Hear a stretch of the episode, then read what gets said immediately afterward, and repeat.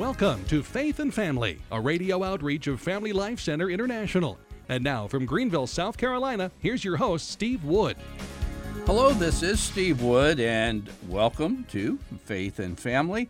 I'm devoting this special episode of Faith and Family to the topics of war and peace in light of the recent geopolitical crisis with Russia, the Ukraine, NATO, the U.S., and many other countries. Uh, this crisis could lead to some things that would affect our families in the most profound way.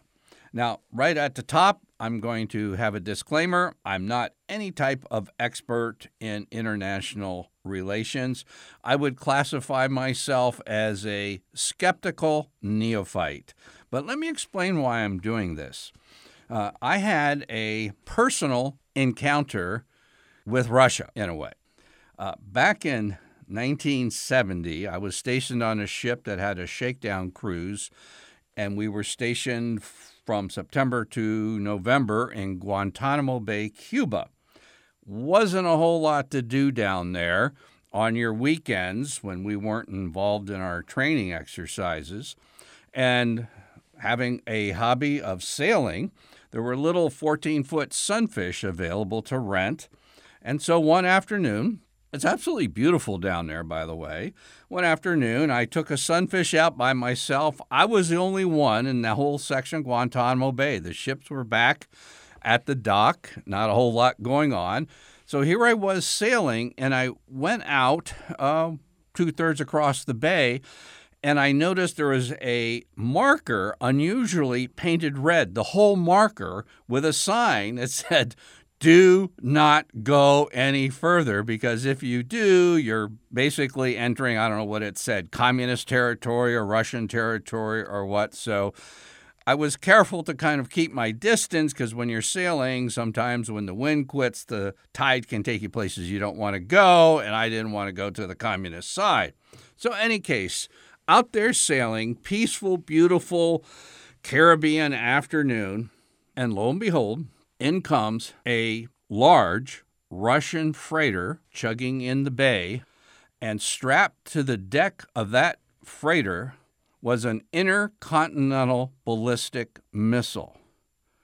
And you could tell exactly what it was. It was so big it couldn't fit below deck, and it was simply covered with a vinyl cover, but you could tell exactly what it was.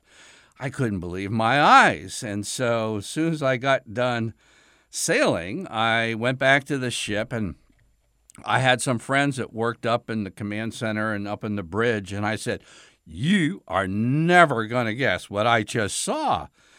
And they said, What? I said, I just saw a Russian missile strapped to the deck of, a, of the freighter who just came in the bay. Now, again, this was 1970. The Cuban Missile Crisis was in 1962 we were told by our press and the world media and the movies made of the missile crisis that this all ended in 62. Well, my friend said, Well, that's easy to explain. There's Russian nuclear submarines right over there. Here's a pair of binoculars. Look. And I mean, you don't need to be a top secret CIA spy and anything. You just get a pair of binoculars, you look over there, and there were Russian nuclear subs. What had happened after the missile crisis is that the whole thing was the Russians were putting in missile silos in Cuba, and they ended up taking dismantling those, but they just moved the whole process of targeting the United States with atomic weapons to the docks. And I was just floored. I said, How come we haven't heard about this? So I went over to the exchange and bought a Time magazine. It had an article about things going on in Cuba and what the Russians were doing and everything. And the CIA said uh, that there may be some tentative plans that Russia might be, in some point in the future, thinking about installing missiles via submarines in Cuba. Well, that was a lie because those missiles were there. I saw it with my own eyes, and it wasn't any mystery to others on my ship. So, That's why I'm a skeptical neophyte when it comes to international relations. But I will say, I'm probably one of the few people you hear in the media today who's actually seen an offensive Russian missile. I'm not talking about in a parade, but an offensive Russian missile actively targeting the United States of America. And I got a dose of reality, and would you believe it? Ever since then, I've paid attention to these things and I've been concerned about these things. So, being a skeptical neophyte on international relations, uh, I got a dose of reality uh, regarding Russia offenses in Cuba, and who knows if those missiles are still there or not. We don't know. And also, I got a dose of the media because my Time magazine didn't report one of the most significant events happening in the Western Hemisphere of the United States in the early 1970s. They lied. Our media lied. Sorry. So I am a skeptical neophyte on international relations. Now, here's something we're not hearing in the news hardly at all, and it's something we should be hearing about the NATO expansion that the United States has participated in and how that NATO expansion creates a reaction in Russia. There is a man by the name of George Kennan. He passed away in 2005, but he was clearly recognized in the United States as the expert on all things pertaining to the Soviet Union and then later Russia. And after the U.S. Senate approved a NATO expansion way back in 1998, this is what he said, and I quote I think it is the beginning of a new Cold War. I think the Russians will gradually react quite adversely, and it will affect their policies. I think it's a tragic mistake. There was no reason for this whatsoever. No one was threatening anybody else. This expansion would make the founding fathers of this country turn over in their graves. Of course, there is going to be a bad reaction from Russia. Unquote. This is from Jack Matlock. He was the United States final ambassador to the USSR before it broke up, and he recently wrote this. Back in 1997, when the question of adding more members to NATO, I was asked to testify before the Senate Foreign Relations Committee. In my introductory remarks, I made the following statement I consider the administration's recommendation to take new members into NATO at this time misguided. If it should be approved by the United States Senate, and it was, it may well go down in history as the most profound strategic blunder made since the end of the Cold War. Far from improving the security of the United States and its allies and the nations that wish to enter the alliance, it could well encourage a chain of events that could produce the most serious security threat to this nation since the Soviet Union collapsed. And back in 2015, there was a lecture given by Dr. John Mearsheimer, who is the Distinguished Professor of Political Science and International Relations at the University of Chicago. He's been described as the most influential realist of his generation. Not a bad description of a guy. His lecture, The Causes and Consequences of the Ukraine Crisis, has gained over 11 million views on YouTube, and I suggest you watch it. John Mearsheimer, M E A R S H E I M E R, and his lecture, The Causes and Consequences of the Ukraine Crisis. Now, if you've been watching the news the past week or so, like I have, what's talked about? Nonstop. Economic sanctions. Right off the bat, Dr. Mearsheimer says these will not be effective in the situation with Russia and the expansion of NATO. Why? Because the United States looks at things through economic interest. That's just the way we are. The almighty dollar kind of rules in America. He said, in Russia, strategic interest rule over economic interest. Their concern for their safety, their defensive safety, far outweighs economic punishments and penalties. And it's like we're threatening them with things that are secondary, not primary. Then he says it's very, very, very dangerous in international relations if you don't recognize what other people think. If you're incapable of putting yourself in their shoes, you're going to get yourself in a heck of a lot of trouble. That's what he said. And because we don't understand what they think and then their reactions doesn't seem to make sense to us because of that, he says then what's going to happen is you're going to call the leaders crazy. And in the last 3 days, I've seen that. Putin's sanity question. He is acting upon very well known principles, and the talking heads in the media, liberal and conservative, Fox and CNN, don't seem to have a clue about this. Okay? And finally, he mentions Russia is a nuclear power, and if its leaders believe that its survival is at stake, the threat of nuclear war looms.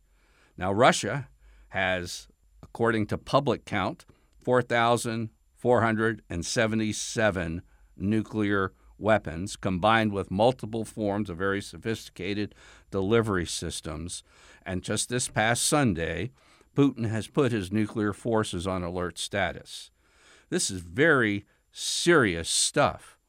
And in addition, he has said this. And one of the things that Pat Buchanan mentioned about Putin,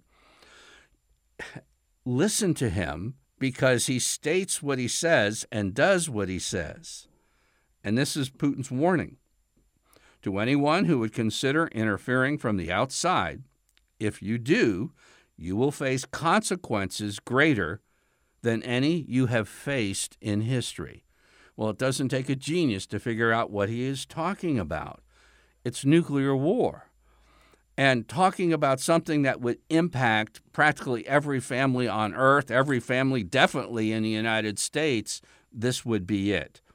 Just, I believe it was the past week, a Russian news anchor broadcasting across all 11 time zones in Russia, he predicted that the West would be blown to smithereens if it continued to threaten Moscow. And he mentioned the Russia has a submarine fleet with over 500 nuclear warheads. So it takes 30 minutes for the missile to, I guess they get shot over the pole coming into the United States, or you can get them less than 10 minutes shot from one of their atomic missiles.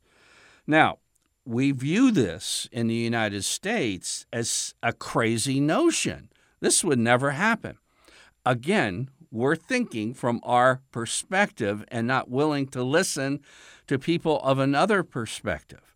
And I'm a, a skeptic. I believe there's problems on both sides. I believe there's distortions on liberal and conservative media on this, but we don't want to go to a world nuclear war. There's a book that's been in print for actually quite a few years. The title kind of caught my interest uh, when it was first published. It's Origins of the Fourth World War by J.R. Nyquist. And I don't know if the World War III would be in the Cold War. The Fourth World War is actually the shooting war with nuclear weapons. And uh, he quotes a Soviet military text, and I would assume, even though the Soviet Union is gone, I'm very aware of that, uh, Russia can still have a similar outlook towards its war strategies. And he says a third world war will be a missile and nuclear war. This is out of a Soviet military text. The massive use, massive use of nuclear weapons will make the war destructive and devastating. Entire states will be wiped off the earth. Another Soviet military strategist by the name of, I hope I don't butcher this, Sidorenko, he said that the best strategy is to initiate the largest strikes at the outset of the world. Um, in other words, uh, there's not going to be a, a, very limited use of no, nuclear weapons, and everybody goes, oh, oh, we made a mistake, back off. No, it's the axe theory. You cut off and eliminate your enemy in the first strike because the one who first uses nuclear weapons with surprise can predetermine the outcome of the battle in his favor. Now, you might ask yourself, why in the world would the Russians, as well as the former USSR, be so ruthless and harsh about using nuclear weapons? I mean, why would a broadcaster this week across Russia's 11 time zones talking about blowing to smithereens uh, the West and the NATO countries? I mean, to us, this seems like something out of a movie or something. Nobody who's rational could think like this. And so we blame the Russians. And by the way, I am not playing the blame game. I'm a, a very skeptical neophyte on international relations, but I see plenty of blame to go around. So I again I come back to that question. Why would the Russians be so ruthless? Why would they be what appears to me as an American so trigger happy about using nuclear weapons and even coming up with military strategies that you just basically wipe your enemy off the map, literally using overwhelming force of nuclear weapons. Well, here's something you didn't read about in school, and here's something you're not going to hear about on CNN or Fox News. But did you know that in September 1945, just about one month after Hiroshima and Nagasaki were blown to smithereens, the Pentagon made plans to wipe the Soviet Union off the map? Literally. You're saying, no, something like this is this is a war crime. This is demonic. Our Pentagon had plans to use 204 atomic bombs against the 66 major cities in the Soviet Union. And the nuclear attack would come and basically commit genocide uh, against the Soviet Union. And these plans were drawn up while the Soviet Union was our ally in World War II. And just for instance, um, they planned six atomic bombs for Moscow. Now, all these have been classified, but guess what? They're no longer classified. This morning, I read these plans. And you might say, what in the world? We have always been told why did we develop all of our Cold War strategies was because the Russians developed the bomb. Well, they developed the bomb after they learned what we were going to do to bomb them with the bombs. These are things where you need to be very cautious. You're not rah rahed into a position of escalating international situations so that we end up finding ourselves in an unimaginable global war. And right now, there are very strident statements being made about Putin and Russia uh, they're de- degrading, uh, demonizing, dehumanizing an enemy. And do you know these are one of the first steps taken by a nation that wants to lead its country into war? Uh, you know, we're told in, in the Beatitudes, blessed are the peacemakers, they shall be called the children of God. And I'm not saying don't have an incredibly strong national defense, but I do think, no pun intended, we need to look at both sides of the fence. Why are the Russians saying what they're saying and doing what they're doing? What did the United States do that may have led to this? And perhaps rather than just simply saying, yeah, let's keep going with the pressure and see what happens, we need to be very cautious that we are not being baited into a nuclear war. Now, let's just say this is a very hypothetical situation that's not really just hypothetical. Back in April of 2021, the World Economic Forum warned of a systematic collapse of our financial system due to cyber attacks. First of all, what's the World Economic Forum? That's a club of globalist billionaires that have designs to basically rule the world for our good so that we can be happy the way they've arranged things. And they plan to rearrange things like nations having sovereignty, uh, the way we grow food, what food we can eat, what food we can buy, uh, the way our money is distributed, basically our educational system, almost every avenue of life. And the World Economic Forum and their billionaire controllers, people like Bill Gates, uh, Bezos, uh, leaders of countries have all gone through their school on these plans for implementing this.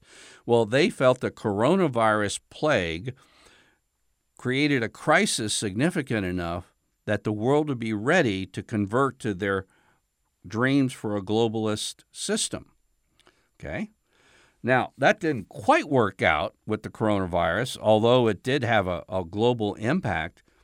But recently, then Klaus Schwab, who is the kind of German accent guy for the World Economic Forum, boldly announced, boldly announced, without a hesitation in his voice, saying that there's going to be a much greater crisis in the future that will make the coronavirus crisis seem like child's play in contrast.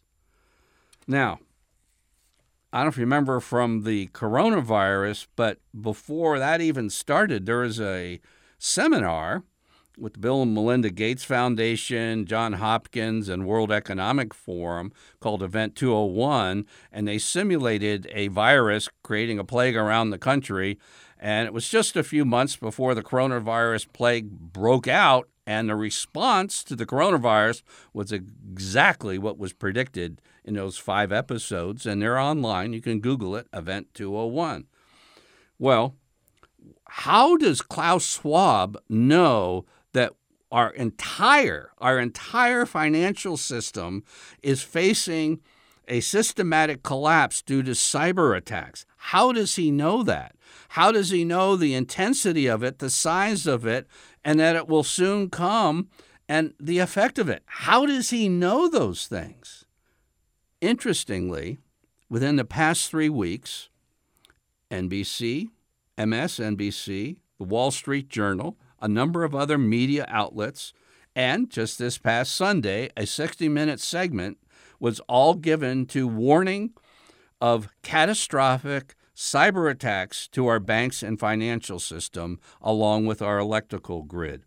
And through all of these, there was this minor hint that all of these cyber attacks will be coming from Russia. Now, how do we know they'll come from Russia? You can do this in the basement of some house in uh, South America. How do we know it's the Russians? How can we prove it's the Russians? How can we confirm that Russia is really behind it? How do we know that these are even going to happen, even though the media across the board is warning of this? We're not paying a whole lot of attention to this. And then, again, this is all hypothetical, but it's not hypothetical. In 2021, Biden met with 30 world leaders to discuss NATO's Article 5 Mutual Self Defense Clause. And you've probably heard about Article 5 of NATO in the press the last couple of weeks, quite a bit. And Article 5 of the NATO document states that an attack upon one country is attack upon another. For instance, if Russia would go into Poland, U.S. is obliged to go in and defend Poland as an attack upon the United States.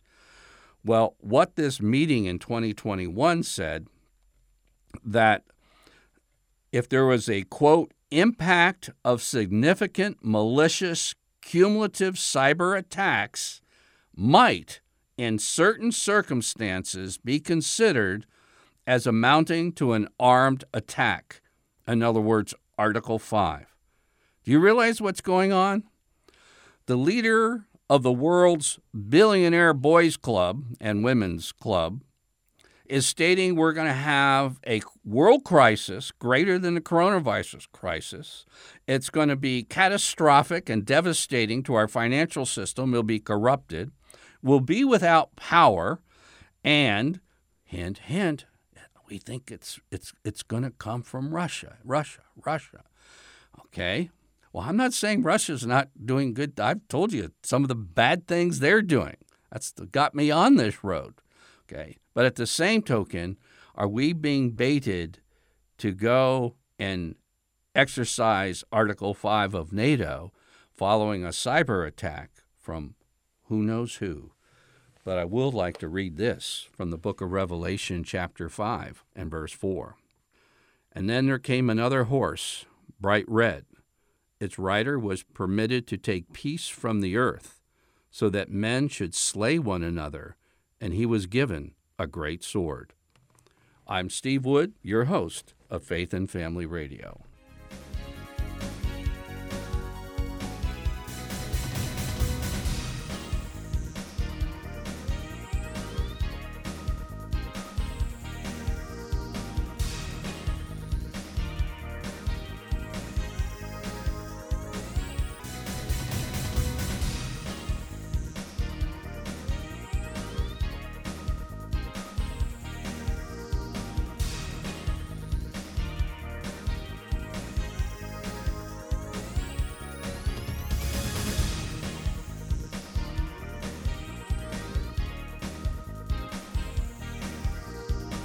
Faith and Family is a radio outreach of Family Life Center International.